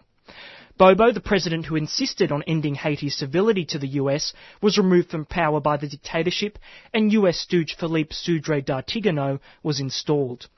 Real power, of course, lay with the High Commissioner chosen directly from the ranks of the US Marines. Following the illegal change of president, the US government dissolved the Haitian parliament and forced a new constitution upon the island. A constitution that emphasised the fact that land could now be purchased by foreign companies. This was illegal under even the most reactionary of Haitian presidents during the revolutionary period. Additionally, the US gave itself total veto power over all government decisions in Haiti. Conscription became mandatory, with the US forcing Haitians to work on public projects as slave labour, with no pay and under horrific conditions. The final nail in the coffin for Haiti was US demands to transition to a total dependence on coffee for export. This toxic cocktail of policies utterly ruined Haiti, and almost the entire population came to resent the US presence deeply. Even the elite hated the US for controlling every aspect of their economy. Blatant American racism only made rebellion inevitable. Known as the Cacos for the colour of their skin, thousands of impoverished Haitians took up the fight against the US military dictatorship. Thousands of Haitians were interned in military concentration camps, and countless others were tortured and massacred by the US Marines. As journalist and civil rights activist Herbert Seligman stated, machine guns have been turned into crowds of unarmed natives, and United States Marines have, by accounts which several of them gave me in casual conversation, not troubled to investigate how many were killed. Numbers now put the number of massacred Haitians by 1919 at well over 2,000. For a long time, just being a Haitian was enough to have you shot due to the horrific institutional racism of the US Marine Corps. When in 1928 the global coffee market collapsed, resistance flared up again. The US once again postponed elections, as it had done for well over a decade. Mass strikes and sympathy protests racked the nation, and in late 1929, the US actually bombed Port au Prince Harbour after dock workers there refused to work in protest against the military dictatorship. At this point, nations from across Latin America were denouncing US actions, and by 1930 the protests were so severe and widespread that the US announced that it would be withdrawing, and elections were scheduled for 1930. The elections went ahead and delivered a resounding victory to the anti-American nationalist Stênio Vincent. So the US left Haiti with an illiteracy rate of close to 100%, dependent on a single export, and control of its key financial institutions in the hands of a foreign power. Yes, the US continued to exert control of Haiti's banks officially until 1947, though really until the early 1950s. Unfortunately, the reach of the US did not end there. After a series of wealthy landowners and military men exchanged the reins of leadership over the next few decades, a certain Francois Duvalier was elected in 1957. His rule would not remain democratic for long, though, and even this election was fraught with controversy. After outlawing other political parties and winning the subsequent uncontested election in 1961, Duvalier would come to preside over one of the most brutal dictatorships in Latin America, if not the world. In excess of 60,000 people were killed by the so-called President for Life, under whose rule torture, rape and terrible violence became commonplace. Fort Dimanche prison in Port-au-Prince was notorious for the horrific treatment of prisoners, many of whom never came out alive. An extermination campaign was launched against communism, in which even suspected communists were executed and their land confiscated. These activities were often undertaken by the Ton Ton Macoute, a secret police force named after voodoo mythology. Duvalier clearly played on the superstitions of the Haitian populace to instill fear in his regime. Corruption became an art form in Haiti during this period, with millions of dollars being siphoned from foreign aid and the public sector by Duvalier and his cronies. One UN loan of $15 million was put directly into the president's bank account. The US came to be one of his most loyal backers, funneling immense amounts of money to keep his regime afloat. Francois died in 1971 from heart disease. The nightmare, however, was just beginning as his son, known as Baby Doc in the vein of his father's moniker Papa Doc, took over the country as president for life at the age of 19. Baby Doc was just as brutal as his father, and his penchant for embezzlement and corruption was even more evident. Baby Doc embezzled up to 80% of Haiti's foreign aid, continued the brutal repression of dissidents, and his personal debts accounted for 45% of the nation's total debt. All throughout Baby Doc's reign, the US was by his side, helping maintain his grip on power. One $20 million US and IMF provided loan was divided as follows. $4 million was given to the Tonton Macoute paramilitary force, and the other $16 million was sold illegally to the South African apartheid regime. The US knew exactly how Baby Doc spent this money, but did not complain once. By 1986, conditions were so dire and hatred towards the Duvalier family so virulent that Baby Doc had no choice but to leave. Even the Catholic Church and certain sectors of the military were tired of his blatant corruption and violence. A US plane set out from Guantanamo Bay to pick up the president and his inner circle, as well as the loot he had pillaged from his own nation. Estimates put the amount at around $900 million that Baby Doc had stolen from Haiti. He lived comfortably in Cannes, France for many years, returning to Haiti in the early 2000s, after which he quite quickly died from a heart attack. After a botched election in 1987 marred by violence, the 1990 elections are widely regarded as the first honest ones in Haiti's history. And it was Jean Bertrand Aristide, a former president of humble origin, a former priest, sorry, of humble origins, who took power in the election with 67% of the popular vote. Aristide was determined to implement some seriously progressive social reforms that would see Haitians remember him fondly for years to come. He nationalised certain industries, made education and healthcare widely accessible to all, and attempted to make the military a civilian-led body. The reaction in 1991 was a military coup that deposed Aristide. The military regime of Emmanuel Constant brutally repressed supporters of Aristide's left-wing Lavalas party and relied almost entirely on US aid and the illicit drug trade to sustain its economy. Protests rocked not only Haiti, but many US and Canadian cities as well, where substantial expatriate populations composed of those who fled the Duvalier era resided. In New York alone, over 250,000 Haitian expats protested against the military regime, as well as CIA involvement in supporting it. Aristide was promptly returned to the country, and he once again won in a landslide election in 2000. He won with 92% of the vote. During this period, he demanded reparations from France, expanded his education and healthcare programs, and significantly deepened ties with both Venezuela and Cuba in a bid to bring integration to the Caribbean. Most significantly, he decided to completely dismantle the military. He redistributed large landholdings to the peasantry, subsidising their activities, raised the minimum wage, and aggressively pursued taxation of the nation's elite. There was, of course, yet another US backed coup in the works. With direct support from the CIA, drug traffickers in the city of Gonaives, and the Haitian elite, ex-army members formed paramilitary groups that terrorized the nation, and with no standing army, they were able to overthrow Aristide. He was kidnapped by the Americans and the French and flown against his will all the way to the Central African Republic. The involvement of the CIA in this episode is now well documented. That same year saw the beginning of a UN mission on the island that has, ironically, only worsened conditions on Haiti and acts as a direct tool of US imperial ambitions. UN forces massacred 8,000 supporters of Aristide and the Lavalas party in direct cooperation with the paramilitaries who overthrew him, and hundreds of UN soldiers have been implicated in murders, extortions and rape, including of children. Moreover, the UN mission on Haiti's soil is actually illegal. UN occupations are only deemed legal in countries where there is a war or where there is a threat to international peace and stability. Haiti fit neither of these categories, yet the UN has remained here since 2004 with heavy ordnance weaponry, used primarily against civilians. This is all the more outrageous when we consider the UN's shameful manipulation of elections since 2004, well known in Haiti, but not in the rest of the world.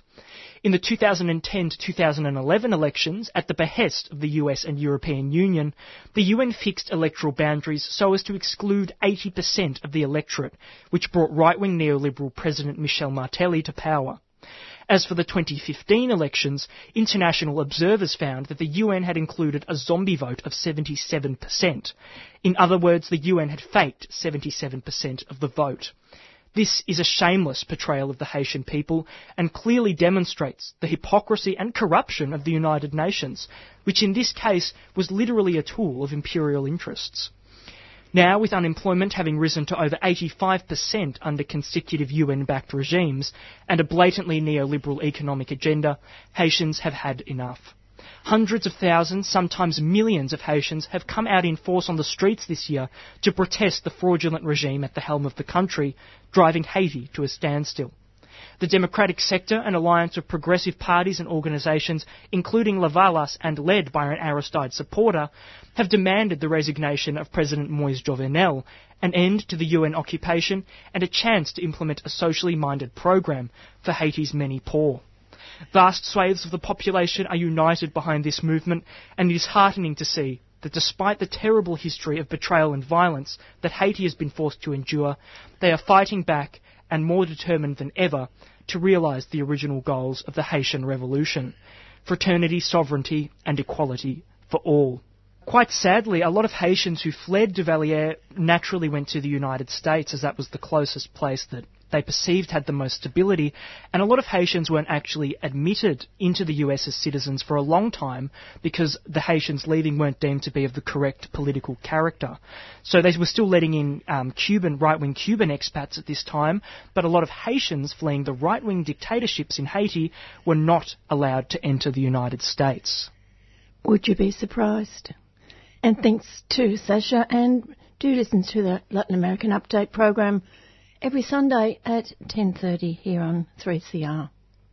While the Australian federal government continues the pressure on outback Australian communities to accept the construction of both low and high level radioactive materials dumps, in Turkey the pressure is also coming from the growing authoritarian government there to build commercial nuclear power plants.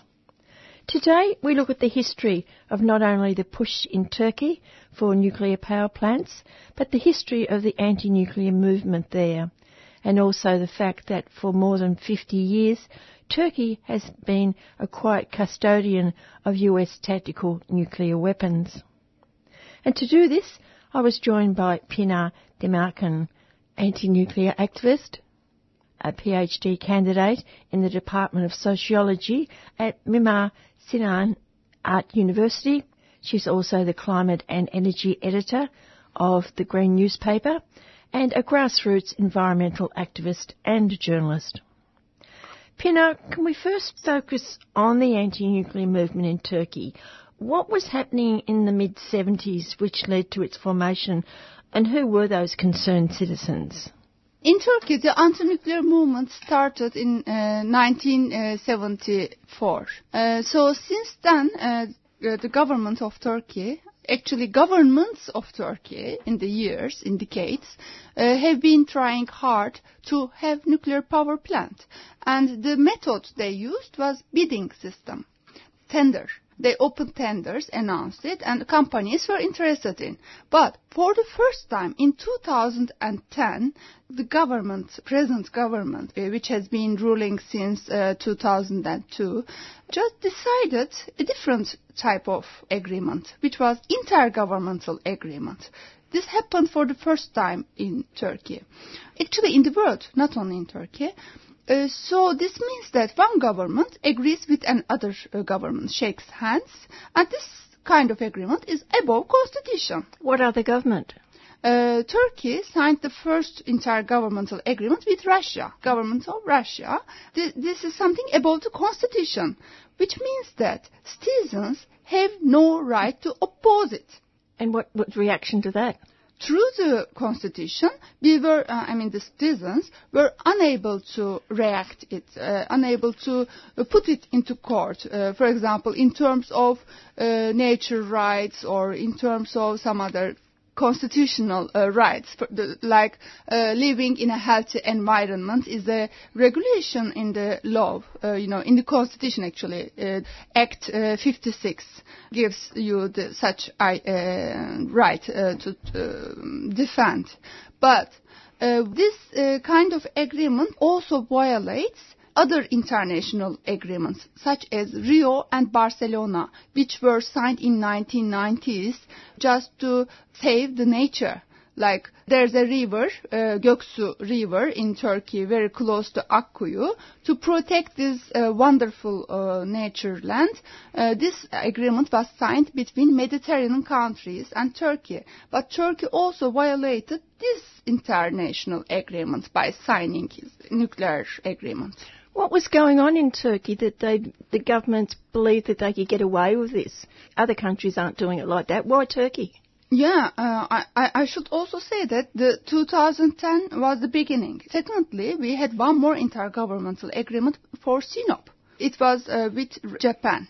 And uh, it's strange that, you know, Fukushima happened in 2011, but despite of this fact, our government signed an other intergovernmental agreement with the government of Japan, who is responsible of Fukushima, Japanese government. So this government signed an agreement to have nuclear power plant established in Sinop with the Japanese government.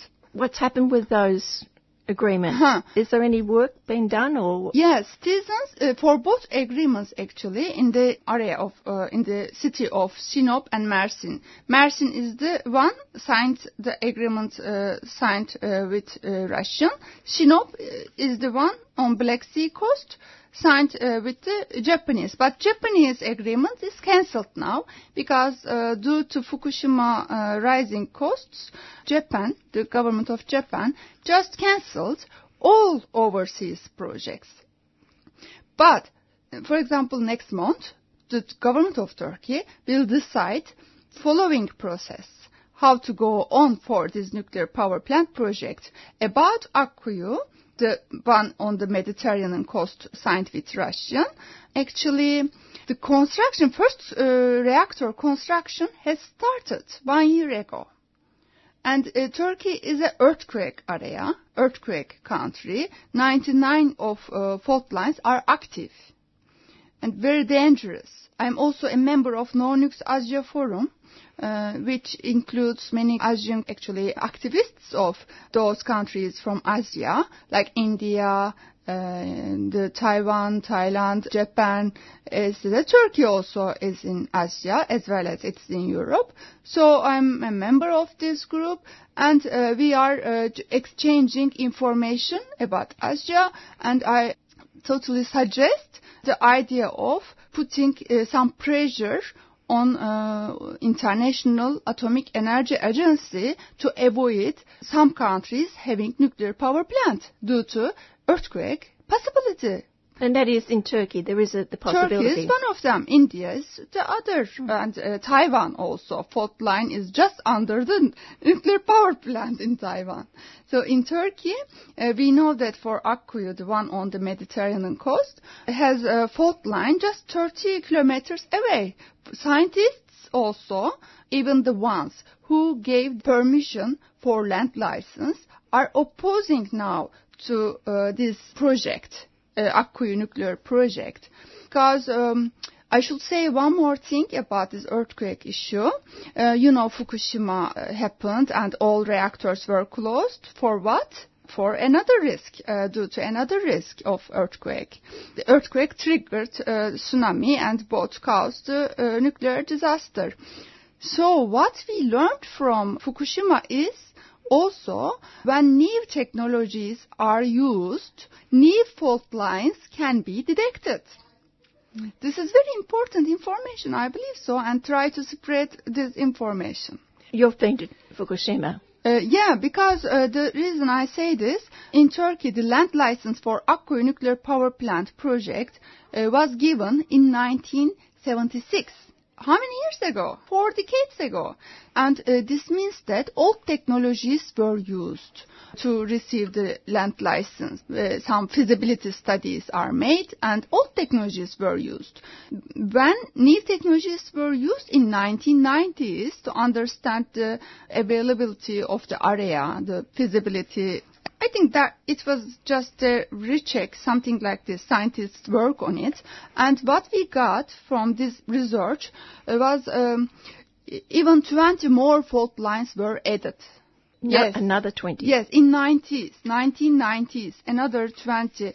The number of fault lines were increased when looked with new technologies. And now we are in 2019. So if any other research is made, it uh, probably will be new fault lines there. What's the government's reactions when people point this out to them that this could be this, it'll be a catastrophe? What did they say?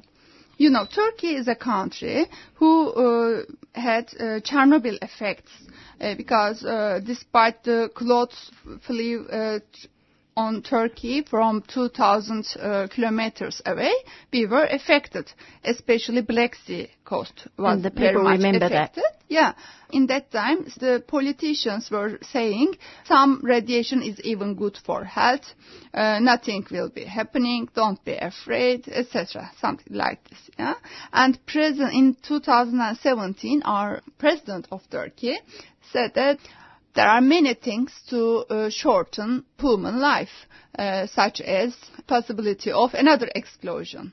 Uh, tube gas explosion can be uh, a reason for you to die uh, or some accident.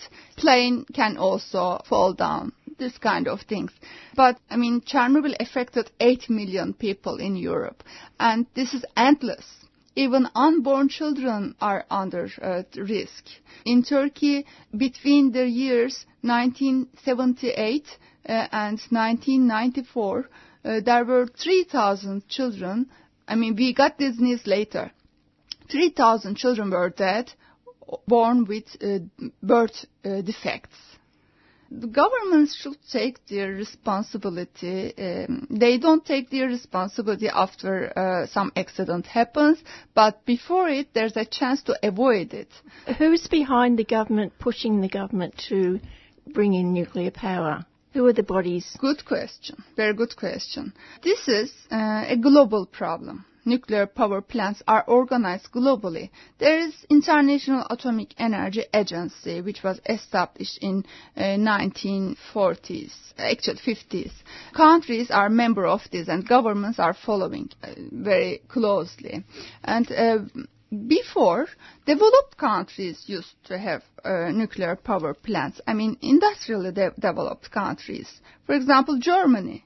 Germany is a country who um, got um, industrialized through nuclear power plant. I'm sure they would be industrialized again, uh, whether they used another system, because it's something related to culture. I mean, being developed is related to culture and the links you make. But beginning from the last uh, 10 years, I, I think, it changed. So the direction of acquiring nuclear power plants have been changed on behalf of unfortunately, on behalf of developing countries like India. But India already have some nuclear power plants, but like Philippines, Philippines have never operated a nuclear power plant. There is one constructed in uh, decades ago, again in the military coup times, but uh, never operated it. Presently, they tend to sometimes Rosatom uh, have some information, we hear some information that Philippines should be operating this nuclear power plant, etc. So the developed ones now trying to export this technology. Uh, what uh, Japan did was the same. After Fukushima, they closed all reactors. Fukushima is never ending, by the way. After, I, I shouldn't say after Fukushima. Beginning with Fukushima, I must say beginning with Fukushima nuclear disaster, which is still going on actually, which is alive now, oceans is under threat of millions tons of uh, radioactive water. And also whenever there's a fire, the uh, radiation on leaves, greens, etc., getting into the air and spreading all over the world. We are still under effects of uh, Chernobyl.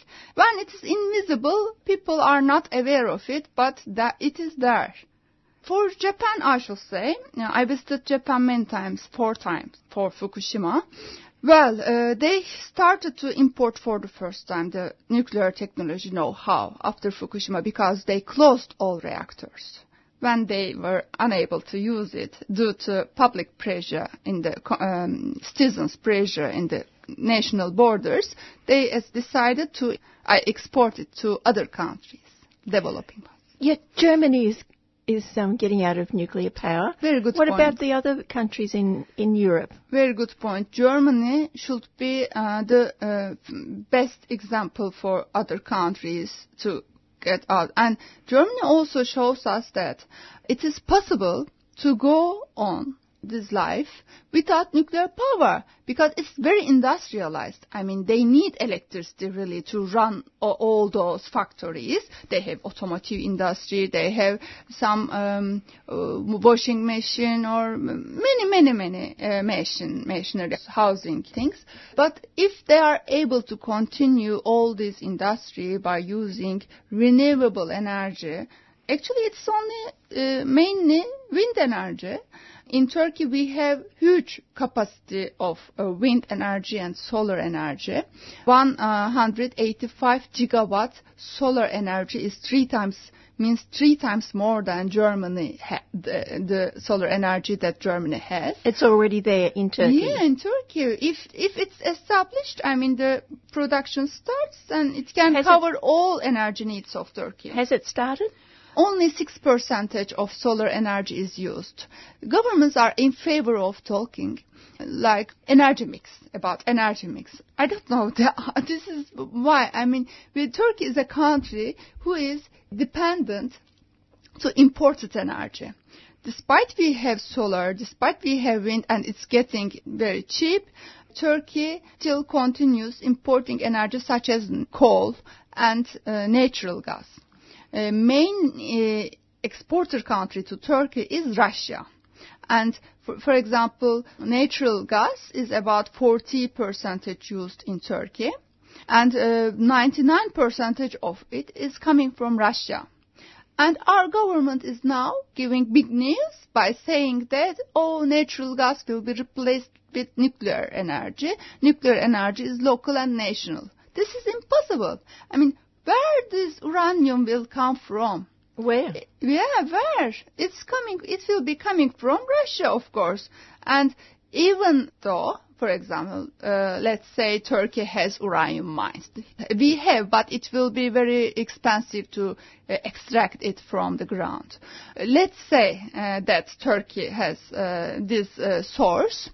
Why Russia can prefer to use uh, Turkey's uranium? Of course, they will use their own uranium. Here I will open a parenthesis to say this agreement, the intergovernmental agreement made between Turkey and Russia, uh, lets the uh, Russian side have the land, own the nuclear power plant, and operate it. 51% of this nuclear power plant is belong to Russia. And another thing, another very important fact is that the reactors will be established built on operate agreement. Uh, the, the name of it is this. So reactors is, are belong to Russia. This is Tuesday Home Time on Melbourne Community Radio Station 3CR with Jan Bartlett. And you're listening to an interview I recorded recently with Turkish anti-nuclear and environmental justice activist Pinar Demircan, who was in Melbourne for a conference. So these are new styles of reactors, not like the ones that they used in Chernobyl.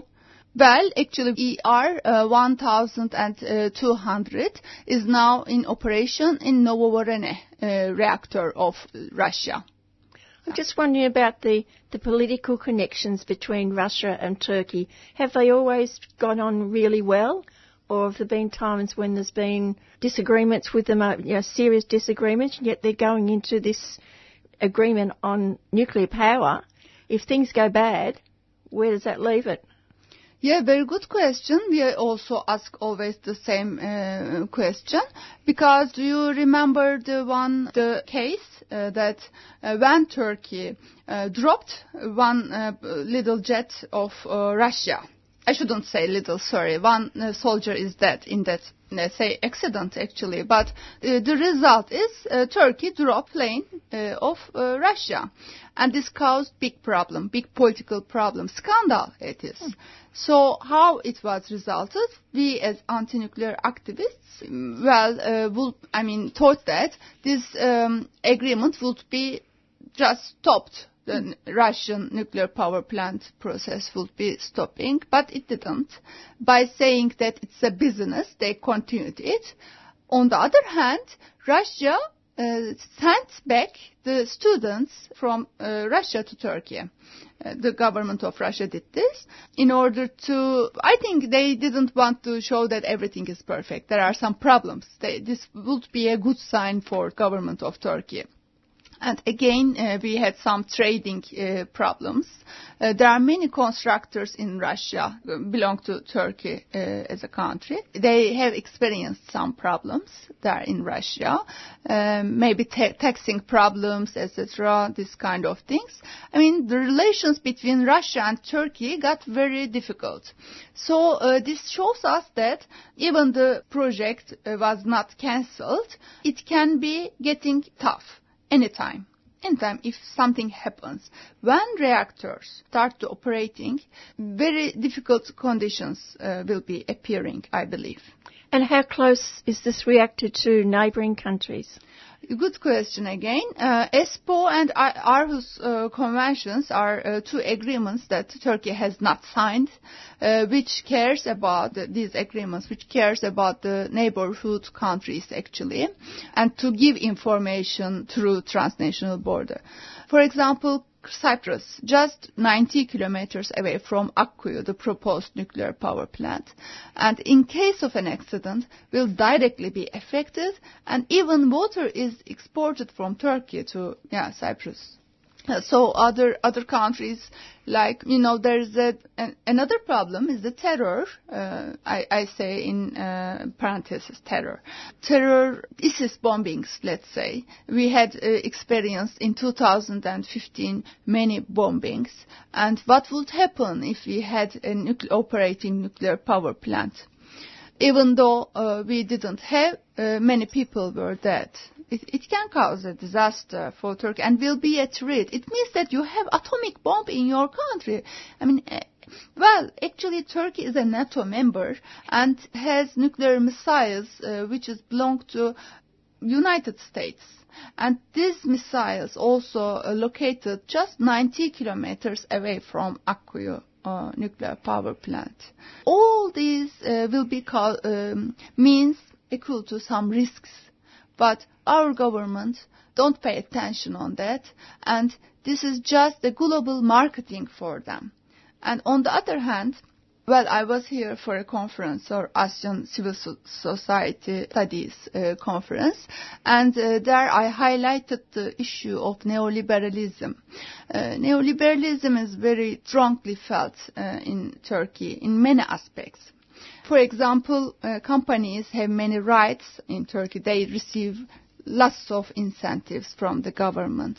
And uh, nuclear power plant also uh, provides some incentives to companies like uh, business opportunities. Akkuyu nuclear power plant and uh, Sinop nuclear power plant are uh, taken under mega projects after military coup happened in Turkey. I'm sure you have some information about, you have some idea about this. In 2016 we had a so-called military coup. So-called. Yeah, so uh, after this military coup, state of emergency was announced, and um, when this state of emergency, well, actually it was extended six times. At the end of seventh time, Turkey jumped in presidential system from parliamentary system. Number of parliament members were increased, but power of parliament parliamentary system was decreased. So uh, presidential system gave the right to president to have some pressure on legislative and judiciary issues. Yeah, the situation in terms of nuclear power plant projects, in, um, the situation uh, for uh, citizens getting difficult because mega projects don't allow you to make environmental impact assessments. Not only nuclear power plants, but we have, for example, third bridge, uh, the third airport, some urban hospitals which are huge and above the need, which is uh, not uh, made uh, to meet the needs. Uh, so there are some other projects, hundreds of billions they. Well, in the situation that you're talking about, how difficult is it to be an activist? Uh, yeah, I will say this, but uh, please let me the, continue the uh, final word. Uh, the mega projects cost about 138 billion USD, and all are under the control of president. So mega projects gives the right to feed companies. This is how companies get uh, some incentives. Uh, in terms of activists, life is getting tough. When environmental impact assessment is not done, we have uh, no uh, legal way to oppose because for Akkuyu project, when uh, the state of emergency were not appeared yet, I mean at that time, uh, we put uh, into court, although uh, we didn't have right to put it into court through the constitution, we opposed through environmental impact assessments. And um, there were some uh, expert reviews also, but they were all refused all court cases were refused. We have now two court cases on the constitution judiciary, which were opened before state of emergency, so they are still continuing. But uh, I mean, the uh, the doors to knock on are getting less for citizens uh, to go through to stop these projects, to say a word about them. So there's no way that people can get out on the streets. Uh, on the streets. And protest? The no. way is opening to gone. streets, yeah. You know Gezi attack, it happened in 2013 in Istanbul. It started with the, with the defense of uh, trees, some trees, which were uh, supposed to be uh, shifted to shopping mall by the government, uh, but citizens didn't allow that. Then, yeah, there was a big pressure from the police side. Police riot attacks happened.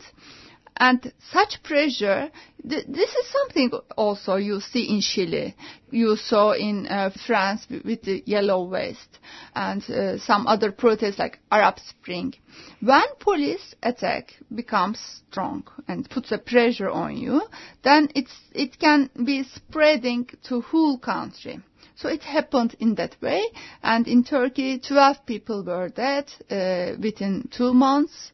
This is the duration of who attacks actually.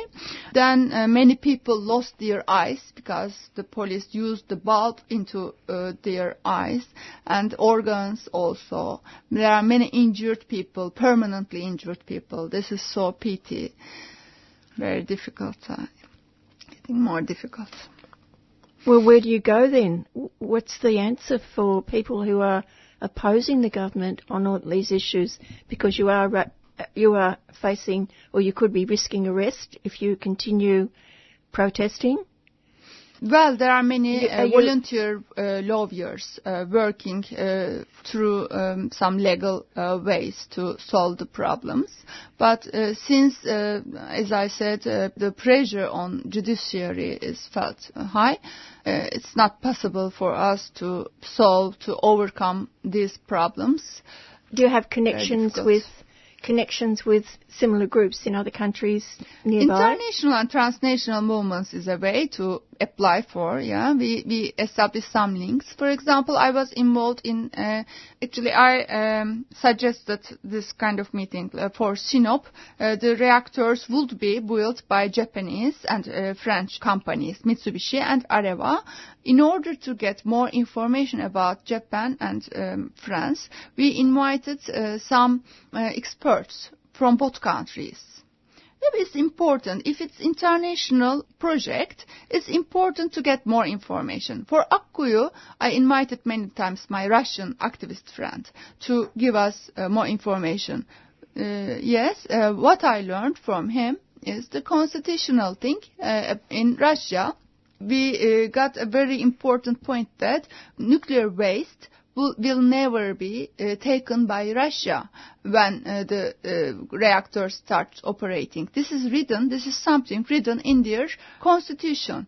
So this gave us the idea to ask for about the waste more because we had solid and concrete information to go through from here. And then uh, because the government was saying, oh, Russia will take the uh, nuclear waste. So there's no problem with the, or no need to uh, pay extra billions for the nuclear waste repository, etc. But this was a big lie. So transnational information exchange is very important and I believe transnational uh, movements will be rescuing uh, the world. In terms of climate crisis, we can see this. There is no country borders. Globally, we will be globally killed. So we need to uh, get hand in hand together and move forward. And also cancel that argument that nuclear power is a clean power. and a lot of people are pushing that. Yeah, it's very funny. Yeah, in, in Turkey, our uh, politicians cannot bear to say that nuclear power is green and clean. Shall I say why? Uh, because uh, Turkey, uh, the government of Turkey just let 15 companies, coal thermal plant uh, companies, to operate without filter. they are polluting the air, they are blacking the air, and people getting sick. We have to go to uh, this mega project made uh, big hospitals, uh, urban hospitals, to pay millions for doctors. Yeah, anyway, the, the thing is that citizens are not cared much by the government, and the government is acting on behalf of companies. This is neoliberalism this will be uh, the end, I think, yeah, if we don't stop it. All right, well, can we finish on a positive note? Yeah. what is the move to stop it? How can you stop it? I'm here in Australia and I'm meeting you, I'm talking to you, so Australian uh, friends, uh, colleagues uh, are able to listen us now. We can just come over all borders, every kind of borders, I believe so. So international connection and transnational movement and uh, our interest to each other's uh, countries. Before that, I uh, talked to SBS before our this interview two days ago. I met with SBS and I talked there too. Uh, so we, we need to understand each other first and respect our needs even uh, we are uh, in different countries. Look, you have one third of the uranium mine here, which is supplied to whole world. So you must, you must just prevent this uh, uranium export from here.